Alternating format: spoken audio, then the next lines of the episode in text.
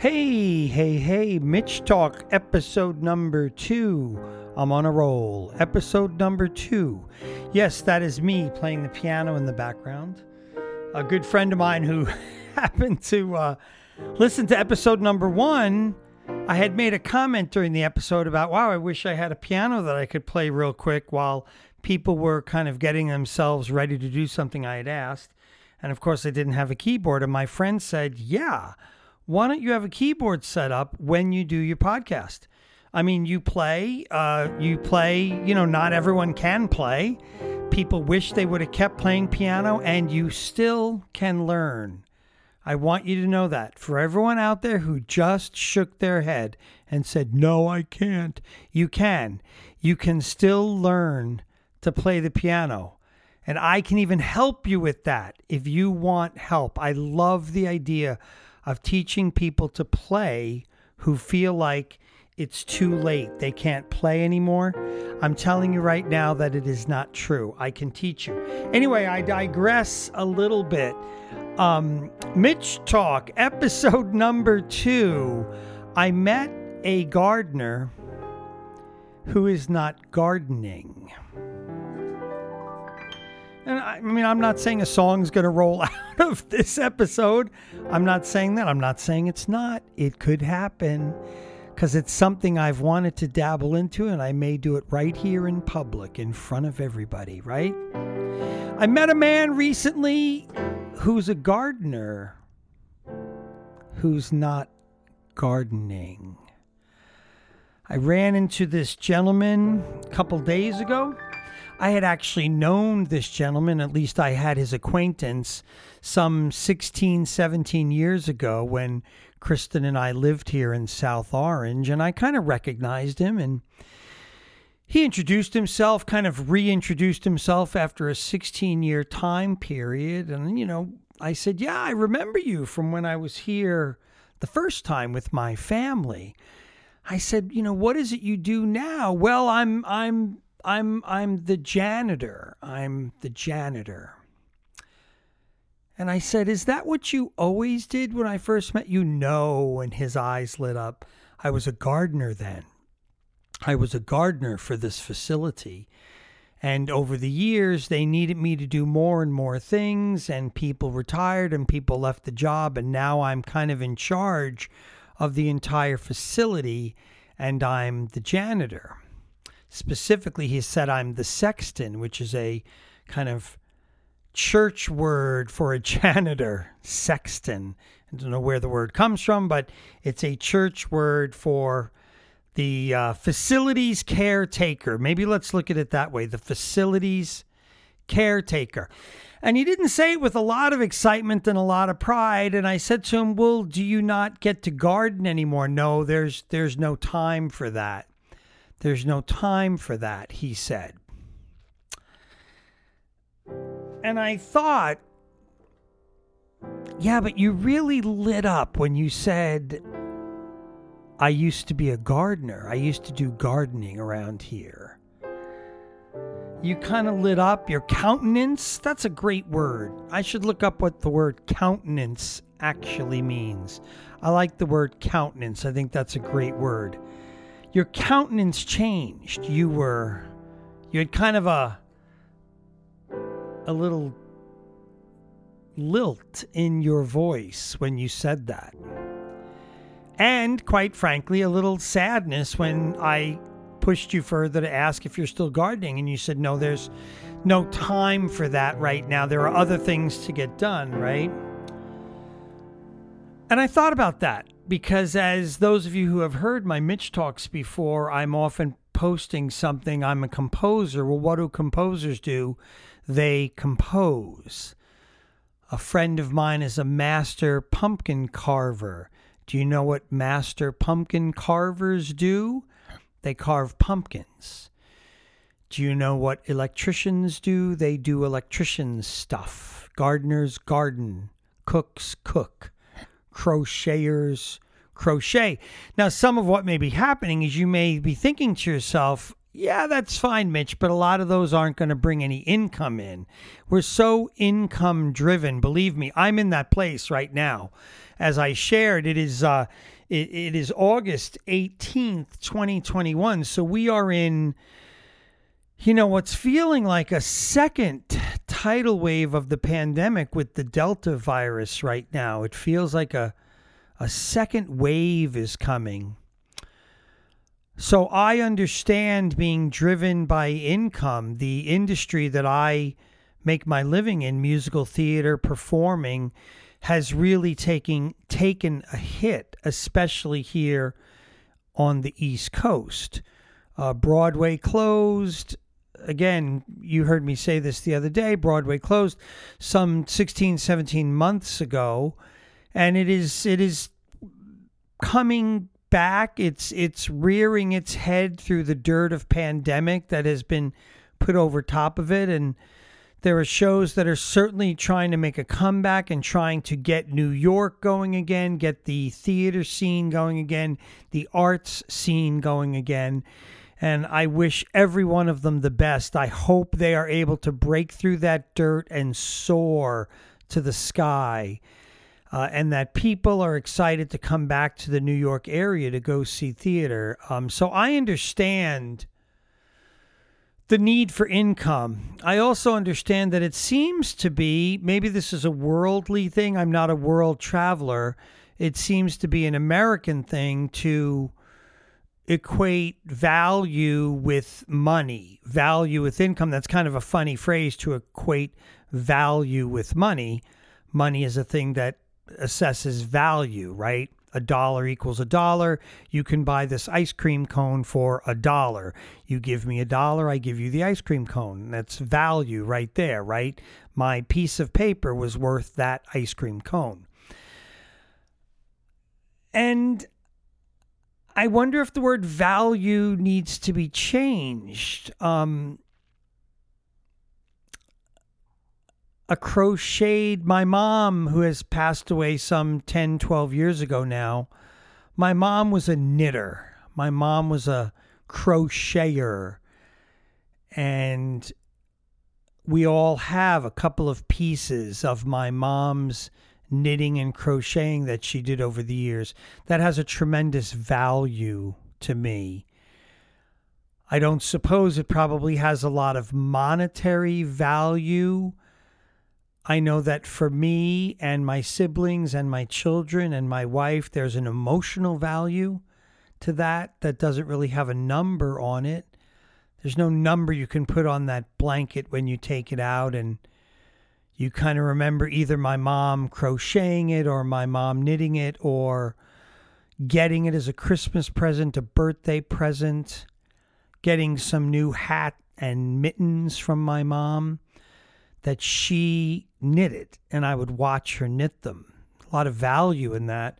I can't assess that in terms of money.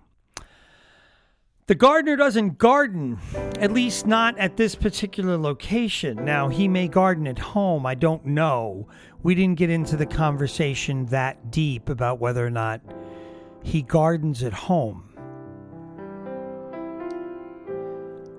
A gardener who doesn't garden I mean, I guess you would say, well, then you're not a gardener anymore. Hmm, I don't know about that. Because inside of him, he's still a gardener, right? Passion is passion. Um, passion is passion. And inside of him, he's a gardener. He knows things about gardening that I'll never know. I don't have a passion for that, but he does have a passion for it. And I could tell that by the way he said it when I asked him. And again, like I said, kind of the sadness that came over his voice when he said he doesn't really do that anymore for that location. Again, he may garden at home. He may have a beautiful garden at home and he just misses getting to do it in other places. So, a gardener who doesn't garden, you would say, well, they're no longer a garden. Well, how about they're no longer a garden for this season, for this moment in time? Maybe they're not a gardener to make a living. Maybe they don't bring money in being a gardener, but There's still a passion there. I'm a composer. I'm sitting here playing the piano while I talk. I just enjoy doing it. Hopefully, it's not too distracting. I just kind of enjoy doing it. My compositions haven't sold anything. I don't know that I've made very much money off anything I've written. I was talking to a friend of mine the other day. I think I think we have this right that Van Gogh either sold one painting while he was alive or zero paintings while he was alive, right? That doesn't diminish what he did. It just means that he didn't sell anything. I don't know that my compositions have brought in a tremendous amount of money yet, and I'm still a composer. I mean, I'm still a composer because I compose. I love to compose. I have a passion for composing. I don't compose every day. That's on me. That's not on composing.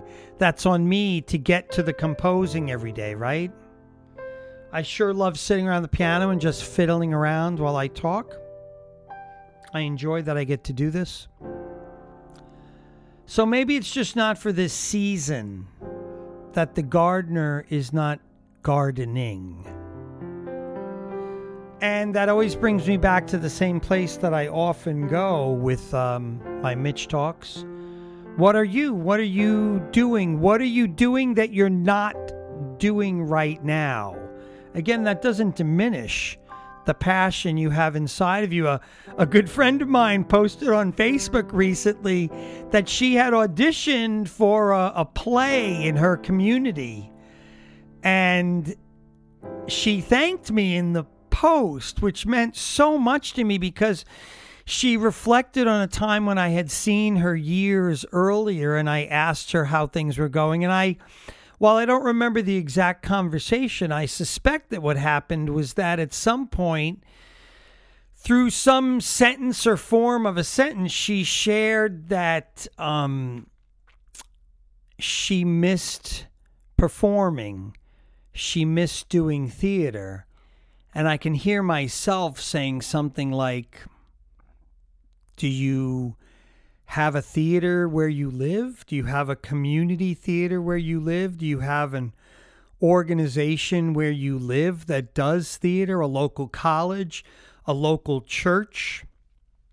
Perhaps you could audition for one of them.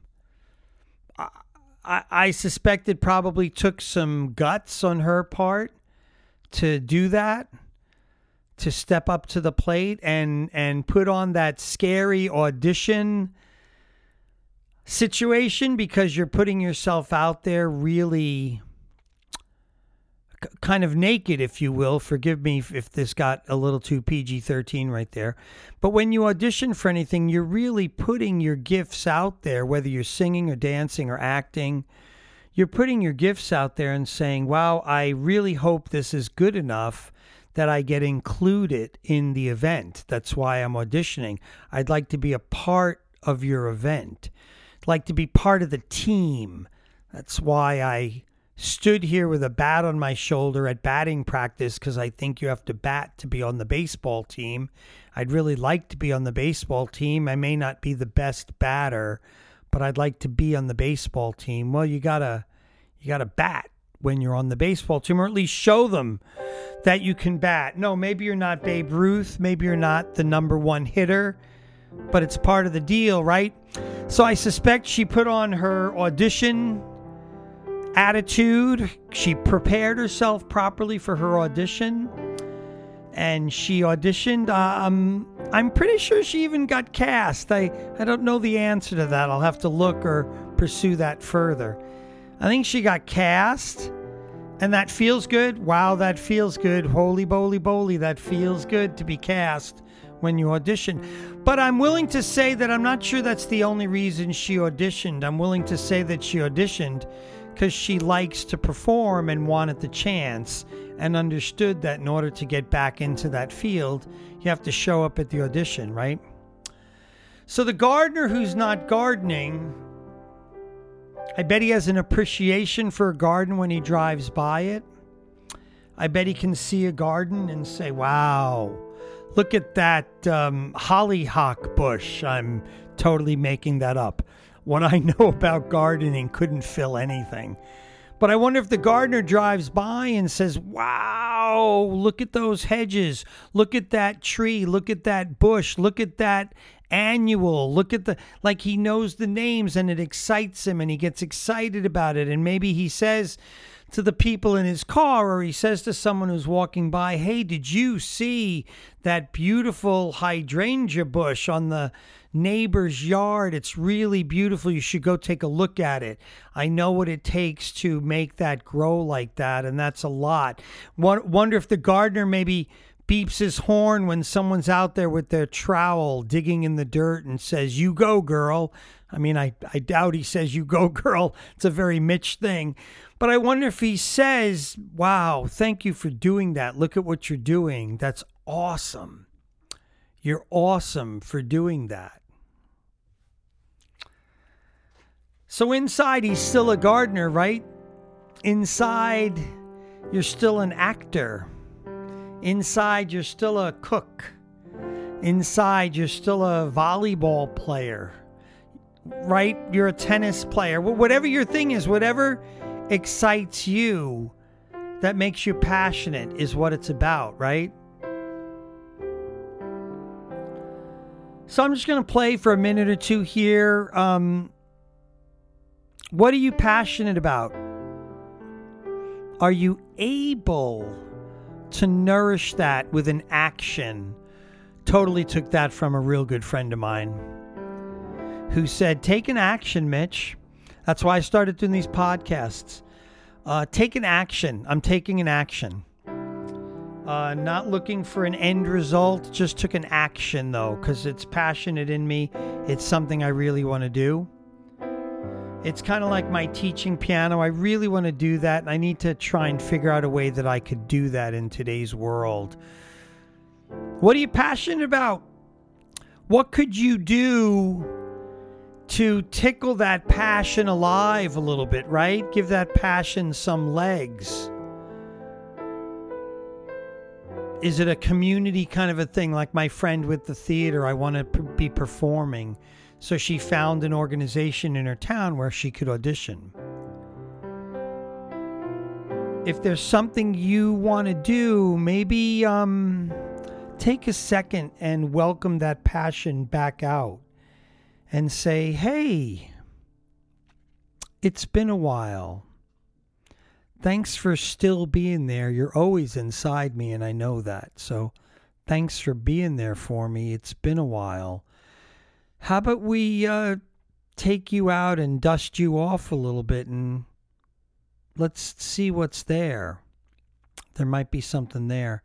Hey, have an incredible day. Thanks for listening. Thanks for sharing this. I'm enjoying doing it. I'm going to play just for a minute or two to kind of wrap this up. Um, thanks everybody. I appreciate it. Here's a little uh, little piano stuff just for you to have something to think about thank you